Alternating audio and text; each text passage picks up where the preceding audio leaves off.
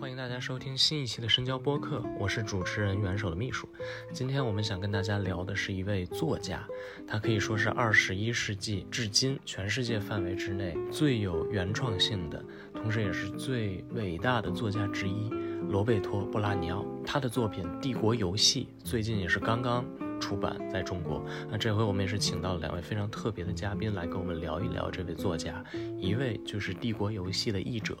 世界文学编辑汪天爱，另外一位就是我们深交的作者，同时也是布拉尼奥的深度粉丝吴泽源。那先请两位跟大家打个招呼。大家好，我是汪天爱。大家好，我是吴泽源。那么在我们正式进入讨论之前，我还是简单的先跟大家介绍一下波拉尼奥这位作家到底是怎么回事哈。波拉尼奥实际上是一位智利作家，他1953年出生于智利，但是呢，在他15岁的时候，他就跟随父母一起移居到了墨西哥，当然都是西语区啊。在他20岁的时候，波拉尼奥是作为一个非常热血的青年，听说他的祖国智利正在阿连德的领导下进行一场社会主义革命，于是他非常的激动兴奋，然后他就返回到了智利，但是其实没过多长时间他就被逮捕了，然后差一点在那个地方把命给丢了，于是呢他就逃回了墨西哥。之后呢，他在墨西哥跟他的好朋友们一起共同推动了一个叫做现实以下主义运动，试图激发拉丁美洲青年对于文学和生活的热爱。过了4年，也就是在他24岁的时候，布拉尼奥就前往欧洲，最后是在西班牙定居下来。布拉尼奥写小说其实是非常晚的一件事情了，在此之前他一直都是一个诗人或者说他想成为一个诗人。他40岁的时候才开始写小说，然后他写小说是因为他发现自己在医院检查的时候发现自己的肝功能不是很好，他预感到自己可能不会活太久了，于是呢他一方面的也是说为了自己的文学梦想，另一方面也是想给自己的家庭、给自己的孩子、给自己的妻子留下一些遗产，于是他就开始疯狂的写作。在1998年的时候，他出版了一本叫做《荒野侦探》的长篇作品，这部作品在整个拉美引发了非常巨大的轰动，当时出版和阅读的盛况可以说不亚于马尔克斯的《百年孤独》当然那已经是30年之前的事情了。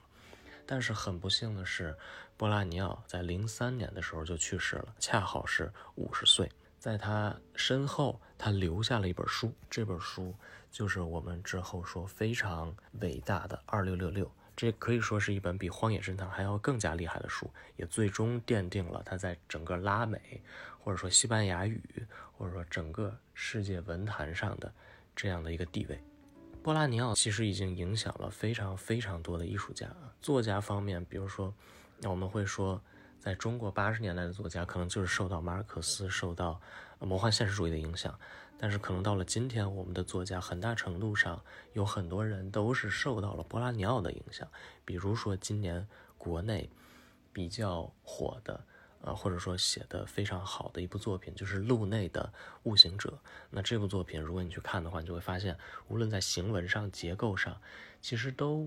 比较明显的有借鉴波拉尼奥的痕迹。波拉尼奥对电影也有一些影响其中影响比较大的像阿根廷的导演马里亚诺·利纳斯，其实他也是最近几年开始崭露头角。那他现在最著名的作品其实就是18年上映的一部作品叫做《花》，这部作品有10几个小时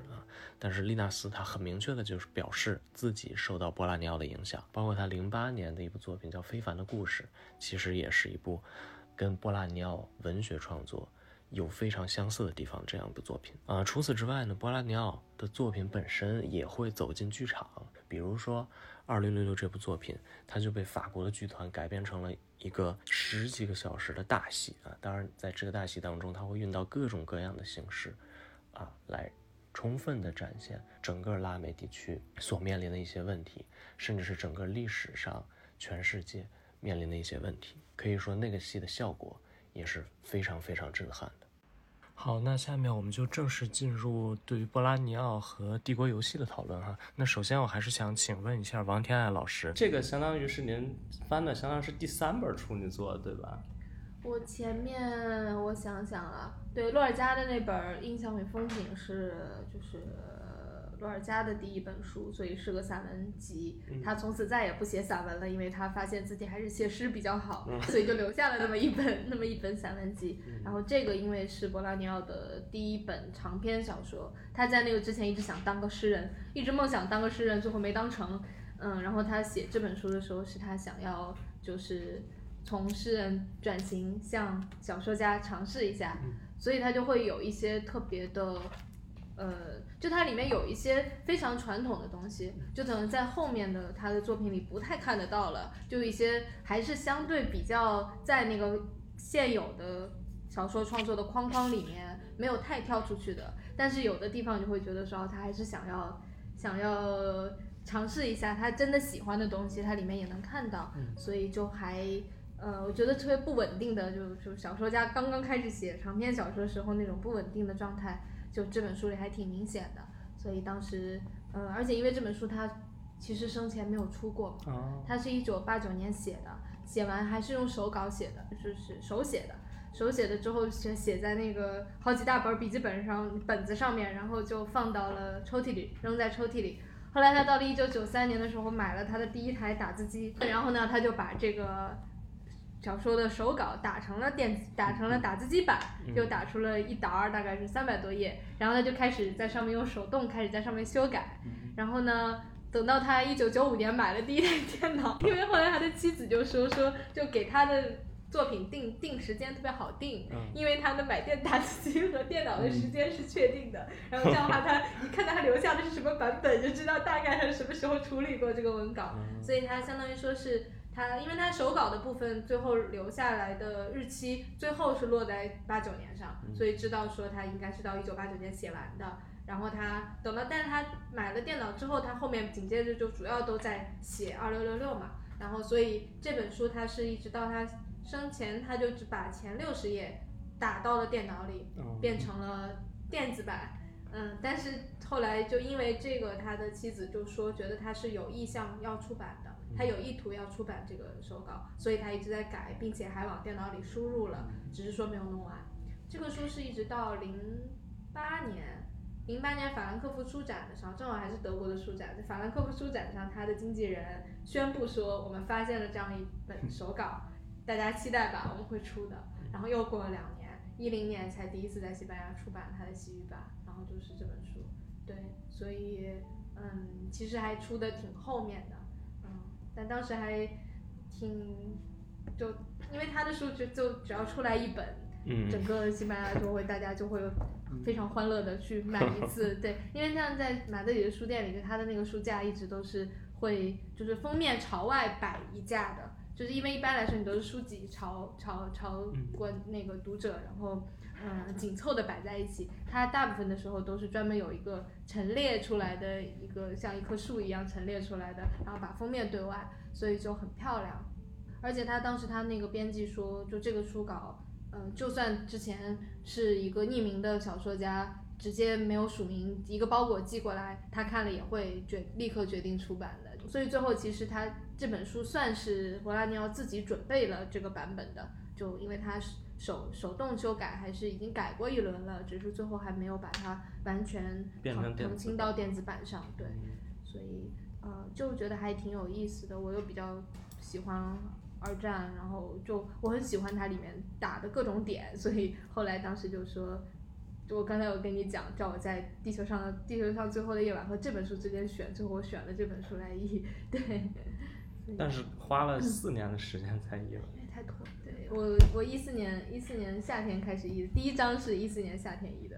然后就放下了，然后到第2年的夏天我又拿起来接着译，我就译了4个夏天。就剩下的时候，我那天书出来的时候跟我马德里的好朋友聊天，他们还在讲，他还给我回忆了一段说，有一年的夏天你在图书馆里译这个书，然后译完，因为我们当时一起在就马德里那个索菲亚王后艺术馆有一个很漂亮的图书馆，那个它是一个就是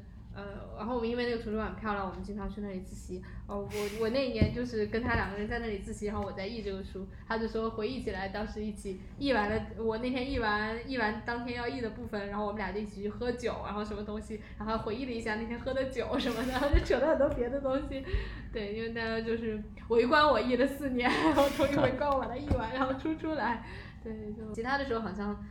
就被别的事情插进来做啊，然后写论文啊什么就放下。我每次重新开始译都要复习一下前面，因为就又忘记了。对，但是我主要是在2017年的那个夏天和2018年的夏天，对，集中把它译完的。前面就可能后半本都是最后，正好这个书前后半本就情节啊什么差别有一点大，所以后来最后放到一起。然后我到今年二教是疫情期间出来的，然后给我发的电子版，结果就是我又从头到尾大改了一次，就可能就中文语言的感觉又有点变了。就是在我2018年交稿到2020年再给我的时候，就做了很多细致末微的调整，加个字减个字，就这种，就尤其我第一句话就改了，当时就是那个，就他那个说第一句不是大海的喧哗从窗口扑进来，原文这个地方那个动词用的是 entrada， 就是 enter， 英文的 enter。 然后我这个的原稿用的二教排出来用的还是大海的喧哗从窗口钻进来，然后后来我意识到不对，窗口是开着的，它不用钻进来，就是钻得是那个窗户是关着的，对对，它才是钻进来，而且不对，就是那个感觉不对，就作为这本书第一句话感觉是不对，后来把它改成了扑，就这个是二教才改的。就我好多这种这样类型的修改，就是这样才把它整个一本书的语言再重新统一了一下。后来觉得还是有可能现在的版本就会看起来，我暂时觉得还是舒服的，还挺有意思的，跟我译其他东西感觉不太一样，因为会抽离出去，因为我其他译的都是我自己的研究对象，因为译诗歌嘛，然后就那种都是说从做选题开始，就是我在一直想要试图弄这个东西，就对我来说特别属于我，就我译诗歌文本那个文本特别属于我，安全区吗？对，然后而且我会对它有一个 attachment， 有个特别重的 attachment， 我对于我译的东西以及我研究的对象，因为他们基本上之前在国内都没有中文的译本，所以就这个中间实在是经过了太多东西才终于让它在国内出来，所以就是我的那个感情特别不一样，这个书不太一样。对，就是因为一个是我接到的一个工作，然后它是又是一个我平时不太译的文体，但是我又很喜欢这本书里，最后就译到最后我觉得我很喜欢它，其实就跟我平时一般来说都是因为我特别喜欢一个文本，它努力要把它译进来，这个顺序是反的，然后对，所以就觉得说还挺有意思的。然后我接下来可能又短时间内不会再译小说了，所以就会成为一本诗歌译者难得译的一本小说。对，这本书它语言上会有什么跟诗歌很像的地方吗？它的叙事者的，因为它是个日记吧，我觉得因为日记本来比较碎片化，它可以没有逻辑一点，所以这一点上来说的话，其实我会很适应它的整个的叙事。但是因为它的对话太多了，然后就搞得我很惨。对，因为就是我想要去模仿他们到底应该怎么讲话，这个对我来说是一个有一定困难的事情。但除此之外的话，其实它的叙事部分的情节，甚至它有的时候偶尔出现一点点评论式的语气的一些感想类型的，那些其实还挺诗歌的，就它里面有很多。对，所以要译那些部分的时候就比较舒服。就是您喜欢翻处女座，就是因为它这种不稳定性吗？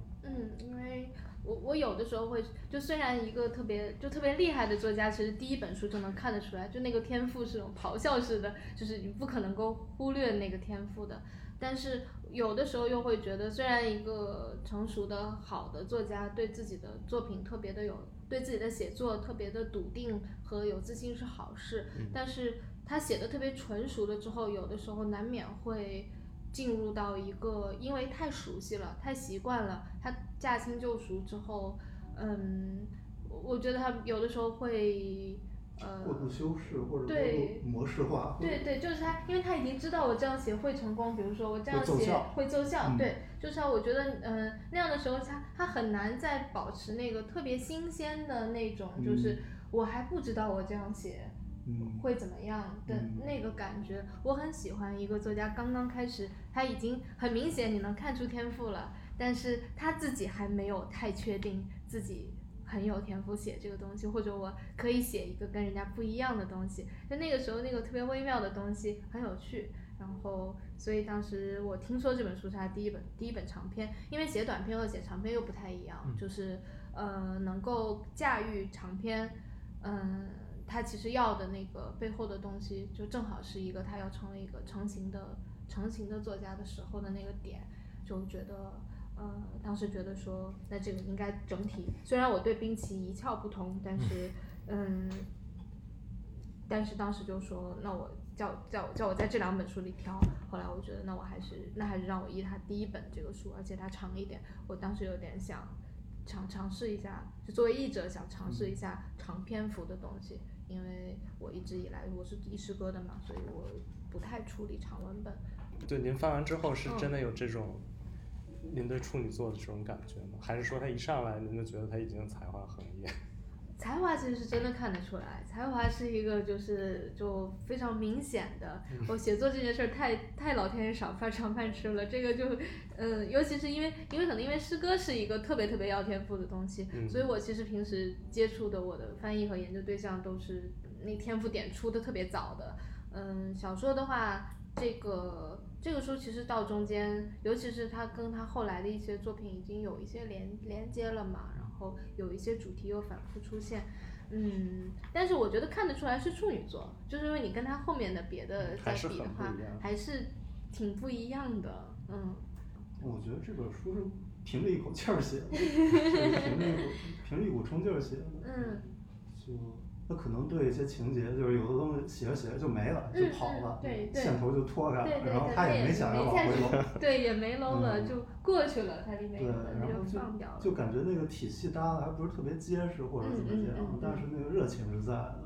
然后那个热情能，起码我作为读者，那个热情能把我带着，然后一口气读完，差不多这样。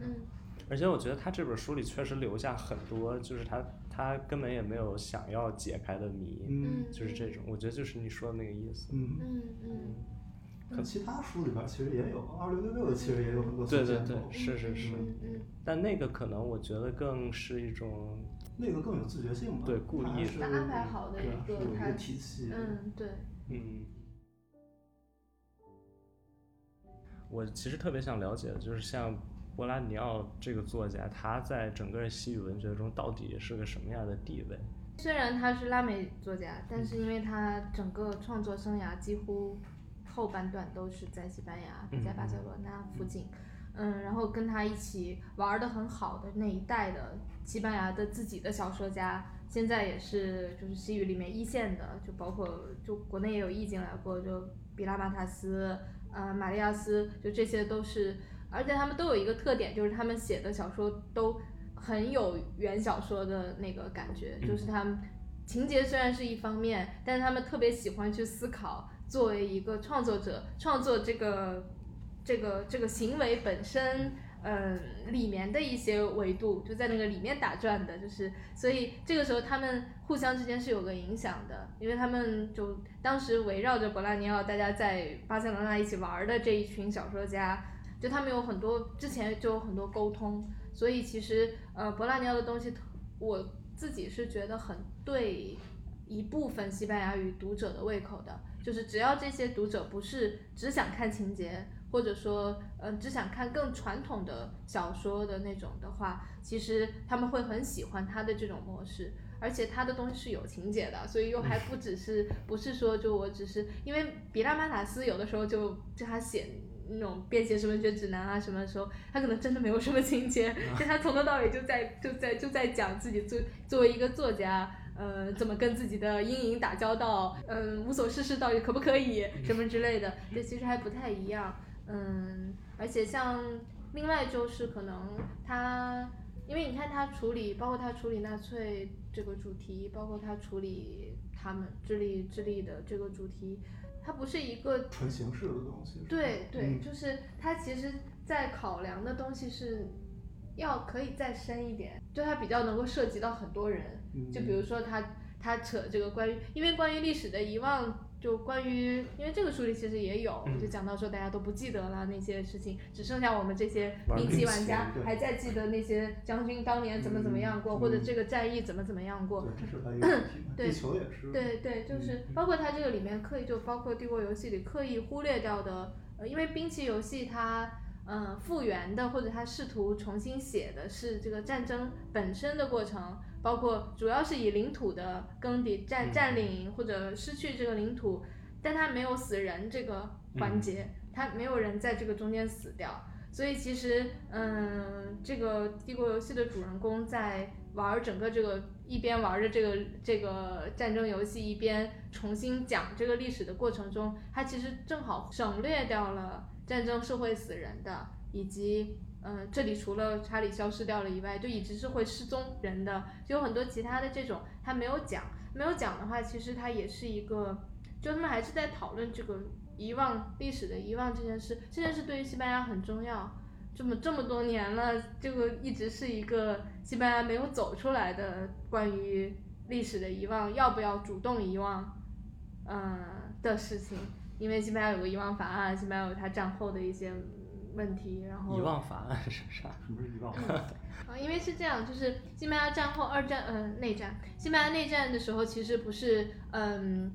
就纳粹以及墨索里尼都是帮着佛朗哥打的。当时其实，因为纳粹就希特勒当时很想在西班牙练一下兵，因为他想试一下自己的空军，自己的各种是不是真的。很厉害，所以他当时其实一直直到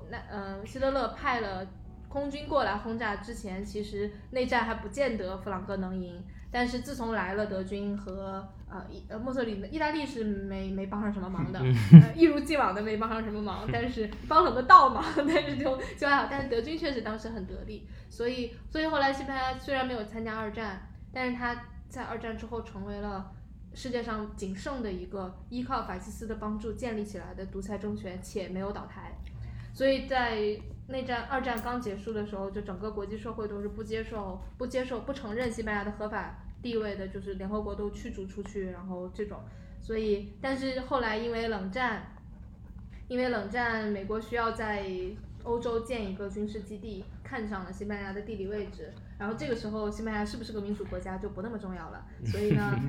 他们这个时候就，然后在美国的经济和军事的双重支援下，国际社会也重新接受了西班牙，然后打开国门，旅游经济上去了，经济变得很好，这样所以它其实就非常，它到了独裁的后期，其实相对是一个比较还算稳定的状态，一直到弗朗哥死掉，西班牙就民主过渡，然后就说我们现在要变成一个正常的君主立宪国家。他们也非常平稳的，基本平稳，没怎么死人的民主过渡成功了。那这个当时是作为一个典范的，就西班牙的民主过渡。但是其实这个是以什么为代价呢？是以当时的一个叫做遗忘法案的东西为代价的。就是遗忘法案是说，双方都不要再追究整个内战及独裁期间的犯下的所有罪行，就比如说独裁期间对于意见者的任何的迫害，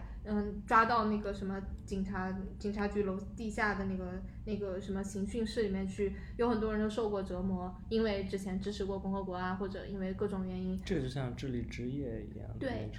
就跟那个很像，就很像那个在那个 chamber 地下的 chamber 里面还在折磨人，是吧？就所有这些，因为这些人都活下来的人，包括折磨别人的人和被折磨的人都活下来了。这个时候，当时他们为了能够让这个民主过渡平稳的进行，不要再陷入下一场内战，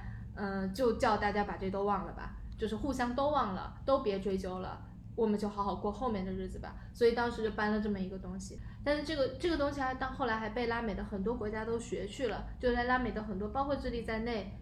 军事独裁刚结束的时候都搬过一个类似的法案，以此来让社会是平稳的，而不会出现就是互相寻仇以及各种。但是后来拉美又渐渐的一个一个国家的把这个法案废掉了，因为这个对于受害者实在太不公平了，而且它是掩盖不了独裁那些年里的那么多的问题，因为他们还要，就你作为一个被折磨过的人，你还要跟折磨你的人平静的生活在同一个城市，甚至同一条街上，他完全不会受到审判，就这些大家最后还是觉得受不了，然后就一个一个废掉了，还是该审判审判，该怎么样？西班牙是唯一一个至今没有废掉这个法案的，所以而且有很多人已经不知道有过这个东西了，就是，所以西班牙就不会有像拉美那样。拉美现在已经有一些这种博物馆，就比如说他会把阿根廷就有把之前比如说独裁时期的就是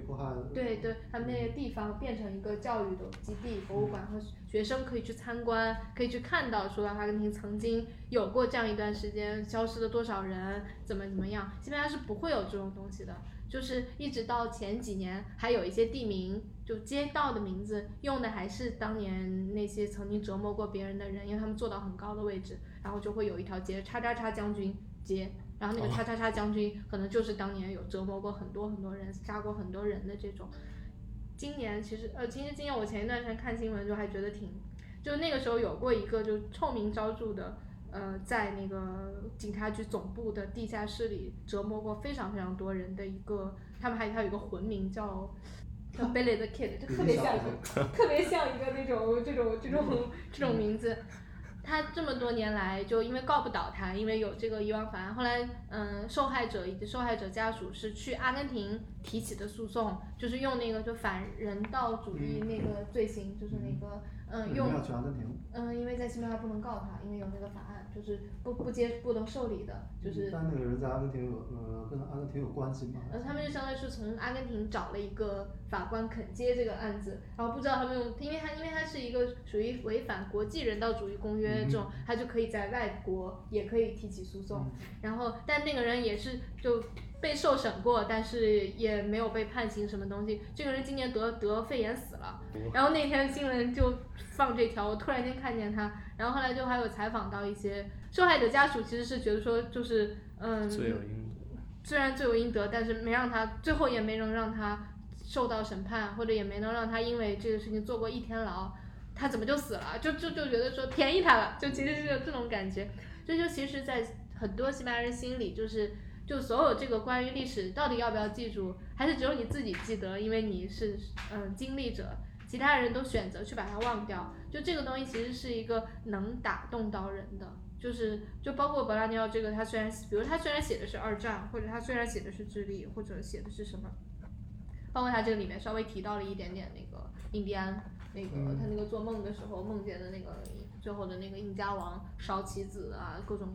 就那个也有人会说把那个再稍微往这个当年的，就是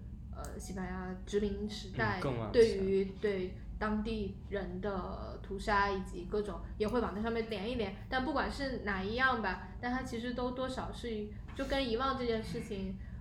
我觉得西班牙是会有一些读者会有非常明确的连接点，让他觉得说他们愿意去看一个，比如愿意去看一个其实表面上是在讲纳粹的书或者什么。我觉得这几年还挺明显的，就是我在那边那几年，就关于遗忘法案以及反对遗忘法案，希望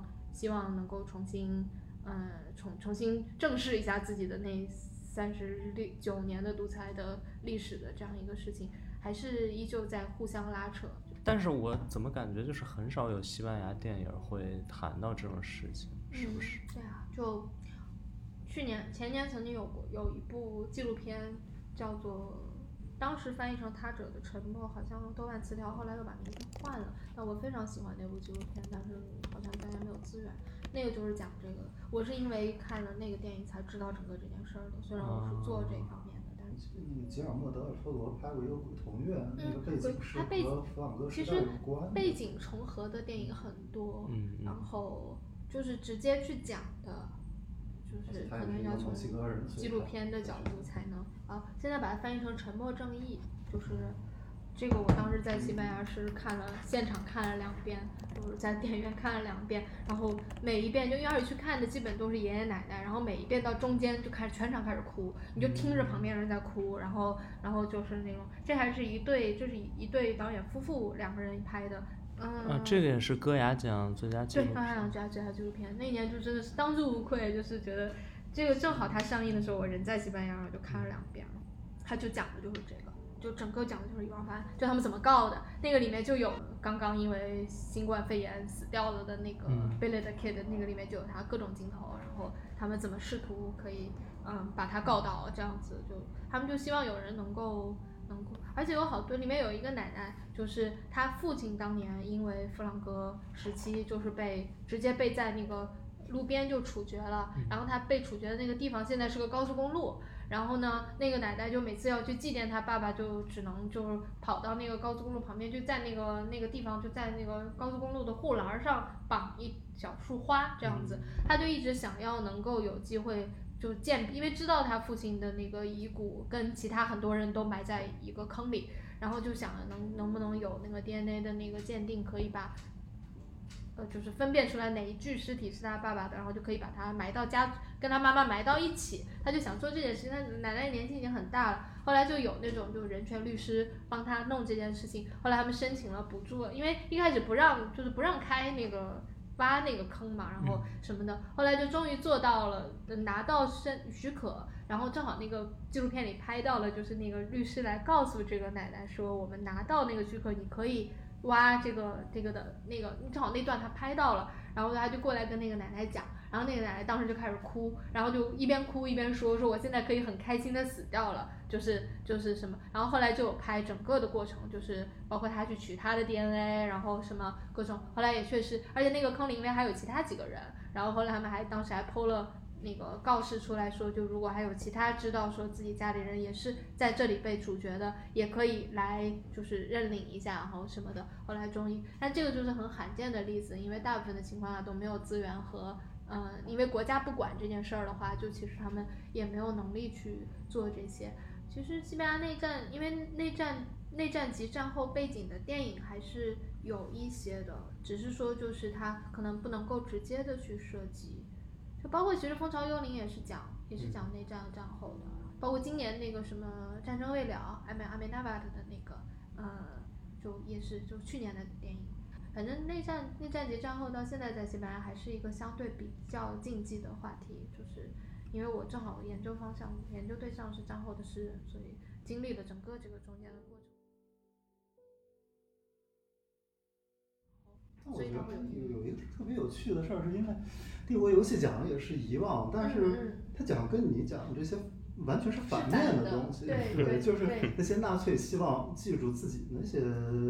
就现在已经忘掉的东西，而且那个这个主角叫什么乌豆，然后这个乌豆对，就是他对那应该是二战以前那个德国社会，它是有一种乡愁式的怀念，然后这个乡愁式的怀念是体现在那个艾奥斯身上。对。他在艾奥斯10多年前跟父母去度假，然后对。然后他在跟艾奥斯聊天的时候，他就说啊，您就是德国。对。他觉得现在德国已经遗失了。没错。然后他通过这个战争游戏，他觉得他好像可以找回那个。对，特别有趣的就是《地球最后夜晚》，我记得最后一篇，布拉尼奥是差不多是几乎是以自己的口吻回溯了很多被遗忘的人，不管是文学家还是他自己的朋友之类的。然后在《帝国游戏》里边有一段特别长的排比，是这个乌德在哀悼也好，在纪念这些将军被遗忘的将军。对，是的。然后我就觉得这个特别有趣，然后而且这个文本其实我对德国浪漫主义那些东西也不特别了解，但我觉得他是对那些浪漫主义的东西是有一些戏仿成分在的，应该是有的。然后再加上2666最后一章写的也是德国人，没错。我还挺好奇布拉尼奥对德国这个该怎么讲 obsession 或者沉迷是从哪儿来的，然后他对德国这一整套不光是纳粹精神也好，还是意志力，还是意志性的东西也好，它到底是持一个什么样的态度？我能看到很多讽刺的成分，但我不太清楚，它是不是在某种程度上也有一些欣赏，或者就这个我不是特别清楚。对，但是我觉得它因为它跟主人公乌多基本上像是。就肯定有一部分观点是跟他自己的观点是吻合的，他才会能够写出这么长来。但是好像我昨天看资料，反正感觉到大家还是倾向于说就这本小说它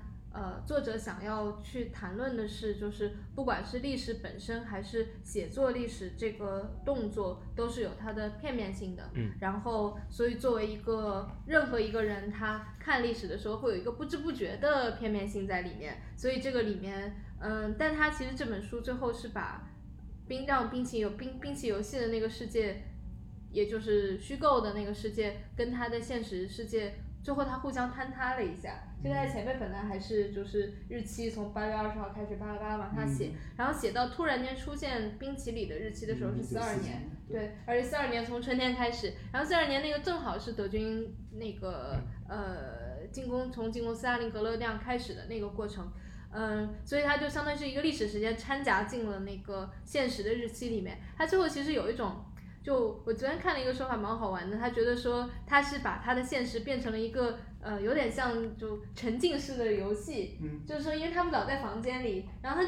他老有一个走到阳台上的动作，走到阳台上去看那个海滩的动作，对，然后后来就有一个研究者就说就觉得他不停地走到阳台上去看海滩这个动作，其实是他潜意识里想把这个现实，也就是这个海滩变成他的地图，变成他的棋盘，然后他有一个想。在上面移动棋子，就他在包括他在酒店里上上下下找房间，然后找那个谁，找那个 Elf 女士，找 Elf 女士的丈夫，就整个这个他是有一种游戏感在里面。就他其实是就是他把他自己的很多现实生活中的决定跟各种都的移动的各种东西，他最后其实是有。他想用一个某一种游戏规则或者他正在玩的这个东西来重新制作他的现实，但是其实包括冰棋的棋盘，相对于历史实际的现实来说，冰棋的棋盘也是一个碎片化的历史，他就只截了这一段给你看，所以其实它是个不完整的东西。然后，它这个中间其实有个张力，就是这些互相其实就包括他对于德国，就包括这个主人公对于德国的一些。幻想，包括他到最后，因为这书里面有提到说，那个科巴多之前就有那个酒吧老板说，科巴多之前这个伤是因为纳粹折磨他，传说中是因为纳粹折磨他，就所有这些其实都是就相当于说是作者放了一个这个乌多的对立面在这个故事里面，然后想说。他们互相之间就能形成一个对照，然后最后到底谁得了胜利也好，谁折磨了谁也好，这个跟实际那个历史上的那个东西，它互相之间就就相当于说是它的这个虚构，就它战争游戏也是一种虚构嘛，然后文学也是一种虚构，然后它其实就有一点像是就这个虚构最后侵蚀掉了它的现实，而且某种程度上改变了它的现实，不管是它跟伴侣的关系，还是它跟冰期游戏这件事情本身的关系，就它不玩了也好或者什么也好，因为它那里面不是有一面镜子，就是那个他在那个大厅里，他就怎么都觉得这面镜子什么都有点问题，对，然后还跟那个服务生。吵了半天关于这个镜子看不见我，你这镜子有问题啊什么东西，就它其实也是有一个就是视角的问题嘛。因为我后来有看到就是勃拉尼奥之前的有一首诗，他那首诗题目叫自画像，然后他在那首诗里写的是说，从这头到那头我只看见我自己的脸，镜子里进进出出很多次，好像一部恐怖电影。就我后来昨天，因为我昨天翻了一下我之前摘抄的他的诗，然后就发现有很多东西跟这个书里东西是能够互相对上的，就是他其实他脑子里可能真的是有一些点是他会反复再去涉及，对，再去涉及或者换一个方式再去涉及，所以就觉得说那还挺有意思的，就是如果你把它放到一起去看的话，就它会有一种投射。而且你刚才说那个德国浪漫主义。它这里面不是老讲歌德啊，会提到歌德啊，提到少年维特啊，还摘了诗，然后他其实提到挺多德语作家的，他也是就是因为勃拉尼奥是个看书特别杂的人，而且是一个涉猎极为广泛，就我还挺少碰见，就是可能因为他语言能力又比较好，然后他去的地方又比较多，就感觉是一个吃书就会读很多跟他有用没用的，包括他其实讲他很喜欢科塔萨尔，科塔萨尔也是个这种类型的，就是语言能力强，然后什么都喜欢，爵士乐、电影，其他的，包括科塔萨尔还喜欢一些很奇妙的东西。我记得以前他打拳击，对，就他有很多就其他的那个兴趣点，因为勃拉尼奥特别喜欢科塔萨尔，就是他一直都觉得说自己就至少在短篇小说创作上，科塔萨尔对他来说就是看得见的那种影响。我觉得这一部还挺科塔萨尔的，就是到最后那个身份完全被剥离的那种感觉。对，就是我觉得可能他还挺能够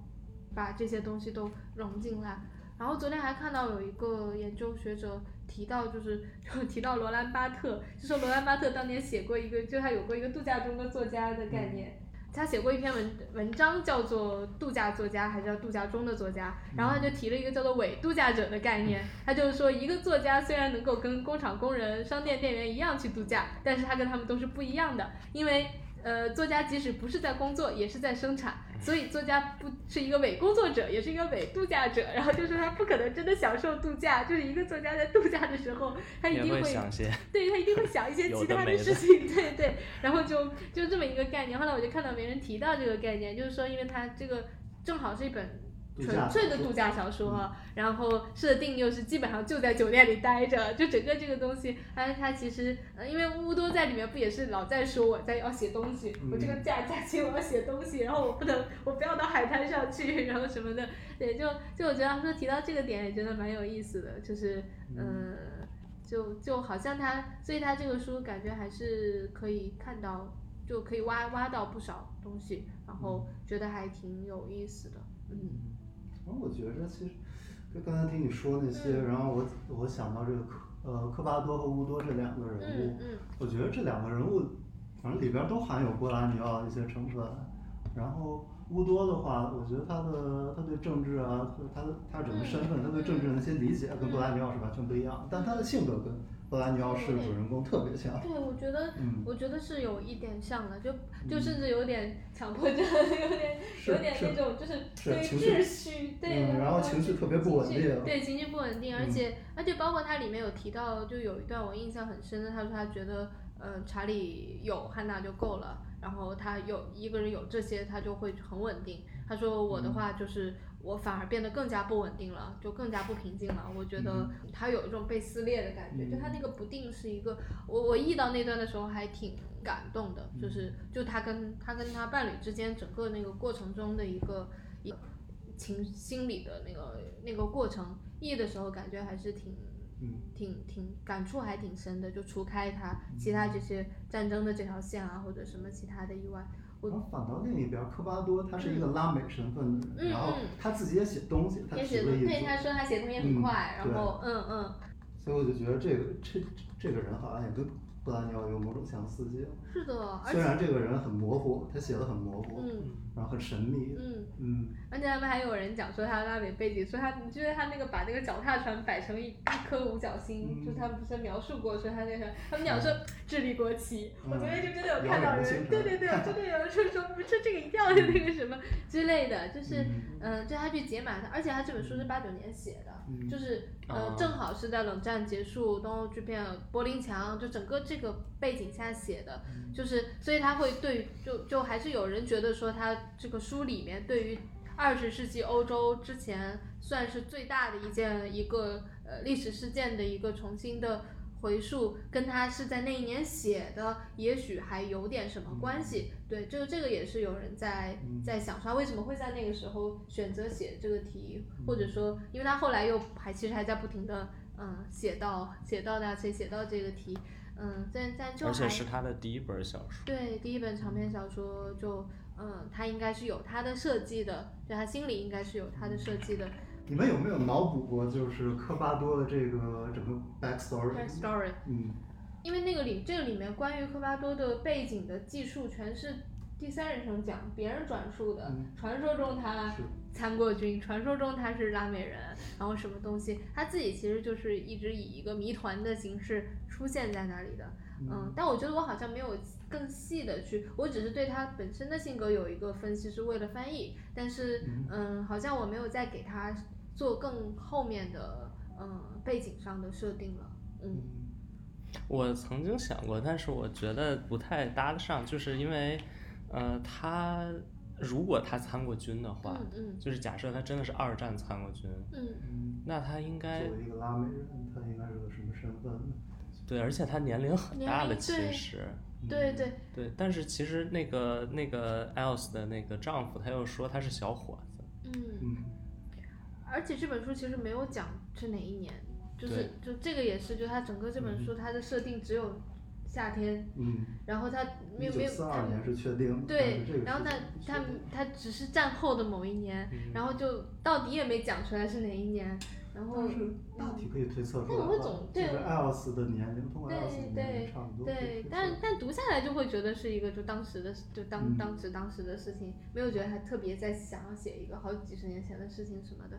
嗯，所以也有可能都是传说，就是这个。对，其实我因为就是我想到年龄这个问题，我就觉得他可能倒没有想特别具体的去说一个什么战争。可能就是一个战争，我是觉得，因为那个时候其实二战就是二战德苏战场上有很多身份模糊的人，因为那个时候就当时那个苏军里头还有一小支是西班牙人，他们是这样，就是他们内战的时候呢还很小，还很年轻，这群人内战的时候其实是因为失去就被最开始是被国际纵队救走了。因为他们可能就是失去了家人，然后也没有其他，然后就因为那个时候北部是归英国的国际纵队在管，然后所以北部被轰炸了之后，有好多难民就英国人就帮助他们逃到了英国，后来就二战了之后又因为种种原因，就这一群人又跑到了俄国，然后呢这个时候就加入了苏军，然后后来又就跟德国人打上了，然后后来因为他们曾经。之前我忘了在哪里看到过一段，就是有一个当时的德军的意大利语翻译，在德军里的意大利人，在就跟着一起去了俄国的一个意大利人写的回忆录，说他有一次突然间被他们的那个德军的自己的将领叫去，说帮我们做个翻译，然后呢说我们抓到了一群我们听不懂他们说话的人。然后呢，叫他去听，他一听发现对方是西班牙人。然后呢，虽然他们这个语言还是凑合能通，所以还是就是交流了，也帮着审讯了。然后呢，就问出来啊，发现当年内战输掉，然后逃出来的人，不知道怎么最后 end up 就在那儿又打了一仗，然后最后还被俘了，后来也死了。然后就那个时候好多就是这种。就有不是那个国籍的，然后也不知道怎么就打进去了，然后这种包括西班牙内战那个时候也有，就是非洲的雇佣兵，因为弗朗哥当时是驻北非的将领嘛，然后他们就发动政变的一方基本都是那个时候在北非西属摩洛哥像殖民一样的那些将领，所以他们当时就雇佣了很多非洲的雇佣兵，当地人黑人去帮他们打。然后这个时候就碰见了国际纵队里的像 Langston Hughes 这样的黑人作家，或者国际纵队里的，然后他们就完全是在两边嘛，就是然后 Langston Hughes 那个时候就觉得特别的就是感慨这件事情，就是他在战场上碰见就对方就碰见，就包括他们包括像摩尔人，就类似于就北非的那个，他们就西班牙人会管他们叫摩尔人，当年就是这摩尔人那个时候是被相当于是被天主教军赶出去的，就在好多几百年之前。然后这个时候，其实他们就现在又是在帮这个，算是跟天主教站在一方的，就是帮弗朗哥打回来。就整个这个都很怪，就是就会有一种很别扭的感觉。就这个里面好像有了好几层，就是西班牙这个诡秘的历史导致他们后面的这个局面。所以其实不知道，就如果一个拉美人，他反正科巴多的这个身份还挺。他可能就是想要让他保持一个，好像比较模糊的一个，也可能他想要讲的东西比我们看到的东西更多。我那天看他妻子的一个采访，然后，因为他妻子不太接受采访，就很罕见的有一次接受了一个报纸的采访，然后他妻子就有讲到想法，然后他当时还跟他儿子讲说，要是我现在死了的话，等到我们重新见到的时候，你就会比我年纪还大了，就是他当时有跟他儿子说这个话，他妻子说那个时候觉得很难过，我听的，然后但是现在他觉得回想了一下，当时就他在等那个移植之前的最后那段日子里，他们讲了好多好多的话，然后跟他儿子也做了很多这种对话的交谈，他妻子说现在想起来觉得说还挺安慰的，那个时候就觉得说听着就觉得很痛苦嘛，然后要讲这么细的事情，因为那个时候他儿子13岁嘛，就他老塔罗13岁，然后他小那个女儿是2岁，然后就之类的。然后我昨天有看了一个长的采访，正好是采访他妻子的，然后我觉得还问那个记者问他说伯拉尼奥到底是个什么样的人，然后他妻子说伯拉尼奥是个很聪明的人，然后有特别好的记忆力和不竭的好奇心对，然后说是个很甜的人，是个很就是表达亲密度很高的人。我昨天也读了一个文章，然后是伯拉尼奥一个传记作者写的，然后他就说伯拉尼奥的整个什么生活啊、工作节奏啊，没有大家想的那么垮掉派怎么样，他其实特别自律的。对，是的，我感觉其实是就甚至自律到无聊的程度那个传记作者怎么讲的，就跟我想的还不太一样。是啊，因为我觉得他写东西就好像是想到哪写到哪一样，就并不是会修很多稿的那种作者，看起来不像那种作者，就可能遥远先生会修挺多稿，但是荒野侦探2666就不像是特别像是挺不是雕琢的那种。它也可能是前期的谋划的过程会比较细致，也许写下来的时候可能，反正他的诗我看起来应该是就是没有在雕琢，写的过程应该没有在雕琢，但可能不知道小说创作可能前期的那个计划和各种可能要更细致一点，他写起来会比较的顺。反正他妻子说觉得他就是阅读很多，什么都读。而且他看电影应该也挺多的，看电影很多。之前我看到智利还专门用他小书里出现过的片子作为片单办了个电影节。有哪些片子？这感觉英国水手，索德伯格的英国水手是在哪一部里边？我都没有印象。索德伯格英国水手，他反正他确实提到过，我已经忘记他是在哪个里面提到的了。但是就是播了英国水手，然后播了那个塔可夫斯基的那个安德烈，对卢比耶夫，那是因为那个，对，因为那个。那个真的是说了一大长段，说了一大长段，讲了一遍，对。然后后来那个然后还有日本版的《午夜凶铃》，然后他这本书里不是有提到那个《夺宝奇兵》里面的一部，就他后来还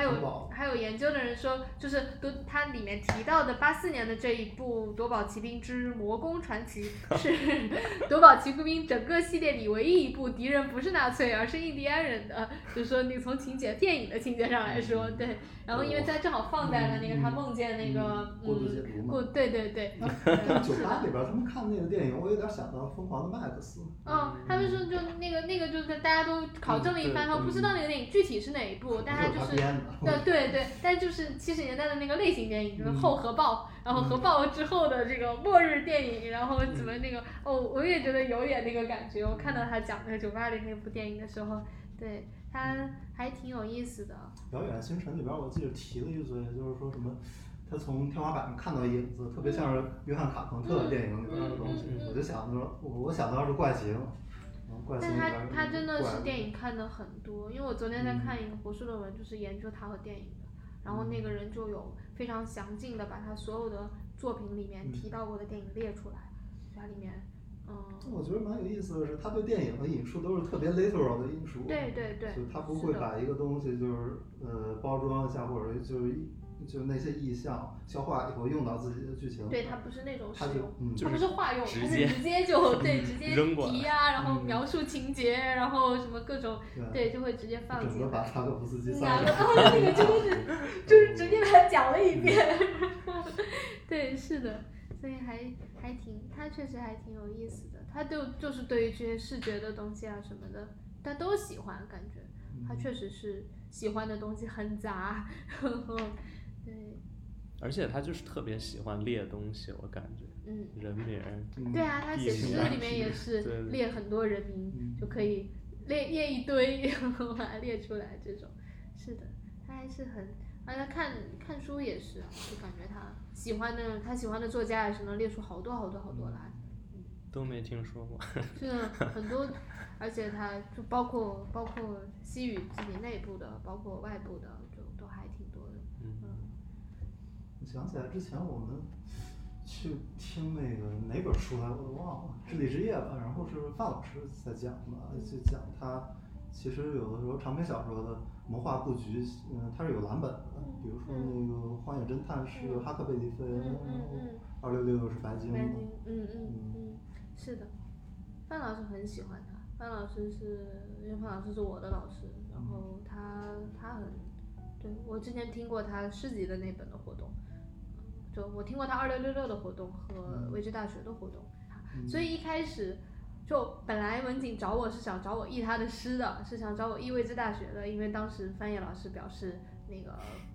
没有想要译，然后就拒掉了，然后就找我，然后就在这个过程中，翻译老师又表示自己好像对，费老师说，我今年以来体会到了一种愤怒，然后我觉得我好像可以译他的诗了，他就把它拿回去了，所以后来他们就说你要不要译小说了，然后就给了我这本小说，对，就他也是找到了一个合适译伯拉尼奥的诗的心境，然后他说他体会到了一种无名的愤怒，他是这么讲的。他就自己在，他也是在西班牙译的，他正好那年在被我们学校派在西班牙，然后他在西班牙的时候，在一种无名的愤怒中译完了伯拉尼奥的诗。你觉得范老师当时那次说了，伯拉尼奥最喜欢哪几个作家，还是就是哪几个作家对他影响最大？然后讲了迪克，迪克肯定会讲到，讲了冯内古特，然后他确实很喜欢哈拉，对。梅尔，然后西语这边可能就是他跟帕拉关系很好啦，他很喜欢帕拉的诗。他特别瞧不上那些特别经典的拉丁作家，约萨呀、马尔克斯啊。他觉得他们有点无趣，他喜欢有意思的人，对他喜欢有意思的人，就觉得就是，所以他没有。他不喜欢大尾巴狼。他就那种经典，他就觉得没有意思；那种经典，他觉得古板的经典，他觉得有点没意思。然后他就是包括他诗歌，他也是不喜欢那种很像大家传统意味上觉得的，比如他不喜欢优美的诗歌，他不喜欢长得像诗歌的诗歌。地球里边他不是黑了一下纽达吗？真的，他就不喜欢那种澎湃，那种浪漫澎湃型的诗，他就喜欢在诗里骂人。你凭什么不让我在诗里骂人？就这种，就是就或者说为什么不让我列点人名在里面，是吗？我扯远一点，他这个口味有点像昆汀·塔伦蒂诺，特别喜欢那些野的东西，然后不那么优美的东西，就是。而且昆汀其实是挖掘了很多就70年代的 B 级片段。对，就包括他其实他小说里也能看得出来，就他是愿意，他想要稍微涉及一点这种，就是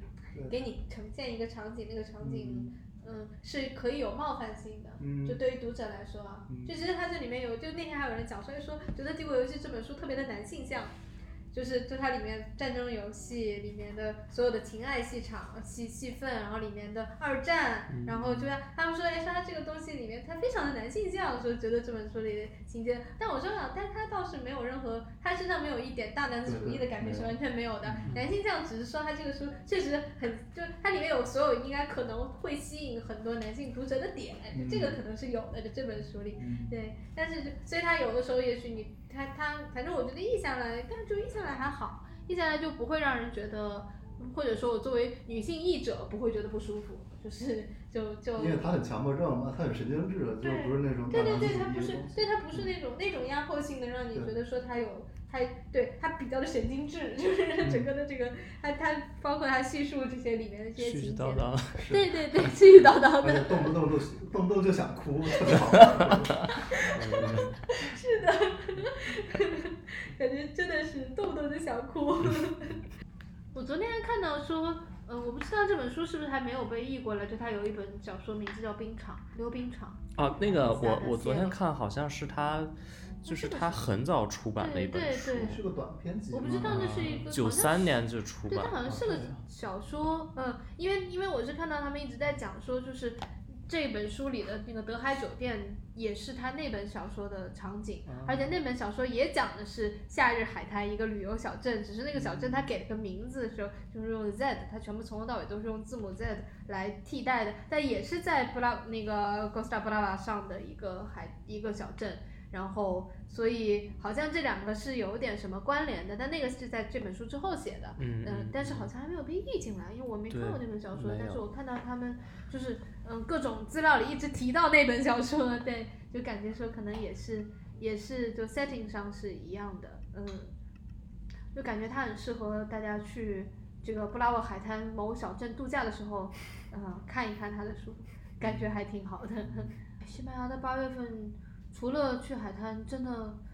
好像不适合做任何其他事情。太热了，太热了，热到你整个人就是昏昏沉沉，而且全世界都在度假。就是马德里，我因为我所有的8月份都在马德里工作，马德里就没有人，然后他连那个什么邮局啊或者什么政府机构都只上半天班，就什么事情都是办不成的，就那个月就别干事情了。因为他也是就是比如说这些单位和部门包括公司，他都是要就是员工会轮流去休那个2周的假，所以他就只能 half capacity 的开门，然后甚至只开3个小时跟没开一样，然后什么事情都做不成，然后大家就只能去酒吧喝酒，好热啊，然后大家就喝酒聊个天聚餐，然后躺在海滩上。然后马德里特别有意思，因为马德里没有海嘛，然后马德里唯一的缺点就是它没有海，没有海怎么办呢？然后留在马德里人，大家就在那个，马德里有条河，它那个河岸上弄了一个虚伪的沙滩，然后大家还真的煞有介事的把那个躺椅啊什么东西全部都摆出来，然后换上泳衣，在这个虚假的沙滩上晒太阳，然后感觉自己也度到假了什么之类的，我就啊没办法，对，然后大家兜售各种喝的。之前因为疫情，他们因为西班牙马德里刚刚进入可以重新回到露台上喝酒这个阶段，然后之前憋死他们了呀，那2个月我难以想象西班牙人怎么能过2个月那样的生活，酒吧全部都不开，他们怎么过呀？然后大家就只能站在阳台上，我看唱歌，对，唱歌敲盆抗议他们前段时间对各种，孩子们真别坏，然后现在终于。大概是前天还是昨天马德里进入可以就是室外在保持安全距离的情况下，可以在室外喝酒了，那个然后就大家全都出动了，就全是人现在，对，还挺好的。西班牙真的是一个适合度假的地方，适合无所事事，什么都不想，节奏很慢，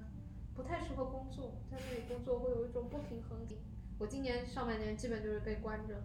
因为我在武汉被关了80天，回到北京又关了20天。你是武汉人？我不是武汉人，但是我父母偏巧在武汉工作，然后我5年前去跟我父母会合，然后准备会合了回老家过年。因为我是安徽人，我们本来准备回安徽过年，然后我1月17号回的武汉，23号就封城了，我就在那里被关了80天。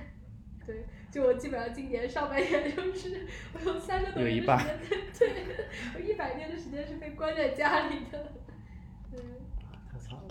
在家里心态会崩吗？能干得下去事情吗？我中间有崩过，但我主要是在就是其实是西班牙的疫情爆发了之后把我弄崩了。就我之前其实本来我人在武汉的我都没有把我弄到就是情绪很崩溃的地步，然后就西班牙突然间进入国家紧急状态，然后死了那么多的人，然后那个博物馆就说关掉，然后关掉了之后就西班牙电视台就做了一个片子，就是拍那个空荡荡的普拉多，然后就那些画，就剩下那些画，然后各种东西，然后就看不清了，把我给看哭了。然后后来就觉得，因为我有很多好朋友在马德里嘛，然后马德里当时比较生性，然后后来就感觉经历了2回疫情，因为西班牙爆发的时候，就国内慢慢稳定下来，但是刚好。